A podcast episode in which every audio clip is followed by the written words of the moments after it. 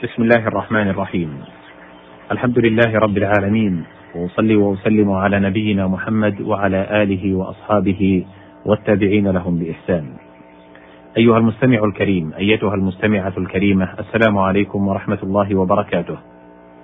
أحييكم تحية طيبة في مطلع هذا اللقاء وأسأل الله سبحانه وتعالى أن ينفع به. والمقام متوقف عند مادة الواو والزاي والراء. وقد مضى منه حديث وبقي فيه بقية. وذلك قوله تعالى واجعل لي وزيرا أي معينا. والوزير فعيل بمعنى مفاعل كالجليس والخليط بمعنى المجالس والمخالط. سمي بذلك لمعاونته السلطان.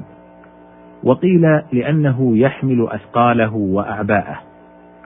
وقيل هو مأخوذ من الأزر أي القوة. من قوله فآزره فاستغلظ.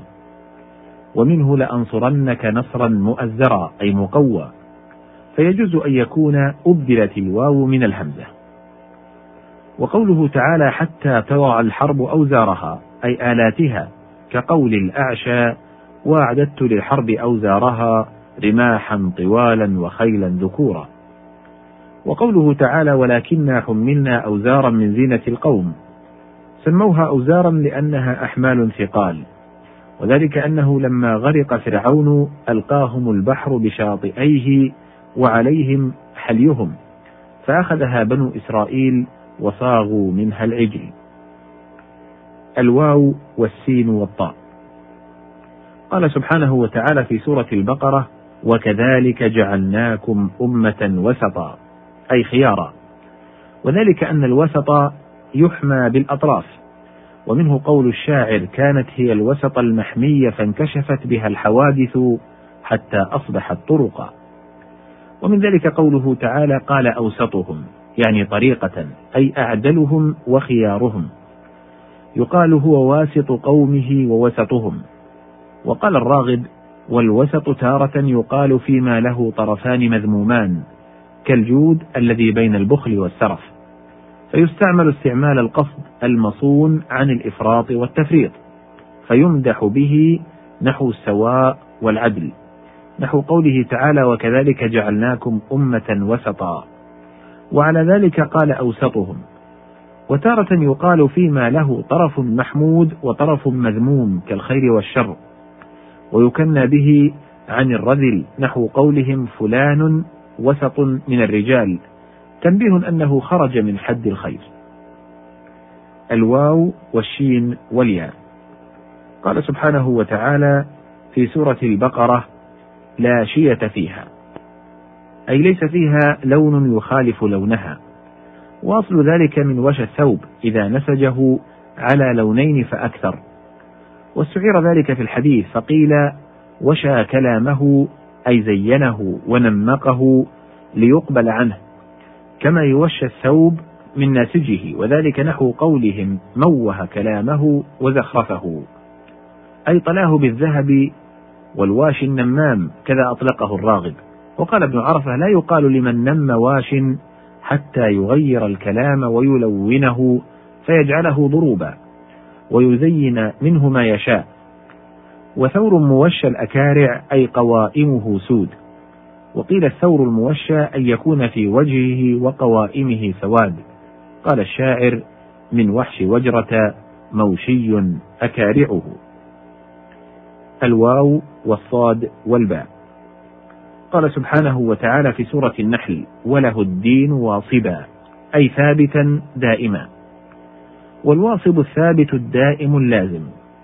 ومنه قيل للعليل وصبا أي ملازمه السقم.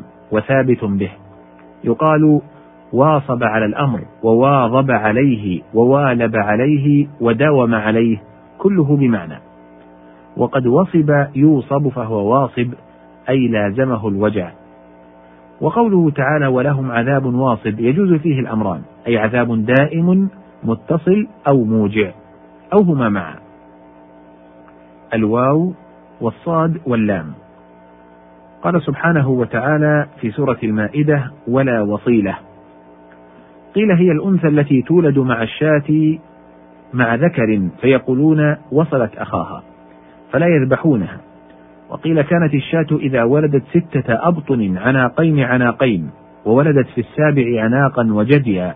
قالوا وصلت أخاها فأحلوا لبنها للرجال وحرموه على النساء. قال ابن عرفة كانوا إذا ولدت الشاة ستة أبطن نظروا. فإن كان السابع ذكرا ذبحوه وأكل منه الرجال والنساء. وإن كانت أنثى تركت في الغنم. وإن كانت أنثى وذكرا قالوا وصلت أخاها فلم يذبحوها وكان لحمها حراما على النساء. وقوله تعالى ولقد وصلنا لهم القول أكثرنا لهم القول موصولا بعضه ببعض. الواو والضاد والعين. قال سبحانه وتعالى في سورة الشرح ووضعنا عنك وزرك أي أحططنا وأسقطنا. يقال وضع الأمير عن قومه كذا أي أسقطه. قال بعضهم والوضع أعم من الحط ومنه الموضع. قال تعالى يحرفون الكلمة عن مواضعه. ويقال ذلك في الحمل والحمل. قال تعالى وأكواب موضوعة. وقال تعالى فلما وضعتها ويكون الوضع عبارة عن الإيجاد ومنه قوله تعالى والأرض وضعها للأنام أي أوجدها واخترعها. وقوله إن أول بيت وضع للناس أي بني واتخذ. وقيل وضع البيت بناؤه. وقوله تعالى ووضع الكتاب عبارة عن إبراز أعمال الخلائق فلا يخفى عن كل عامل ما عمل. بدليل فترى المجرمين مشفقين مما فيه ويقولون الآية. وهو موافق لقوله تعالى في الأخرى ونخرج له يوم القيامة كتابا يلقاه منشورا قوله تعالى ولأوضعوا خلالكم أي عدوا عدوا سريعا. أي حملوا ركابهم على السير السريع.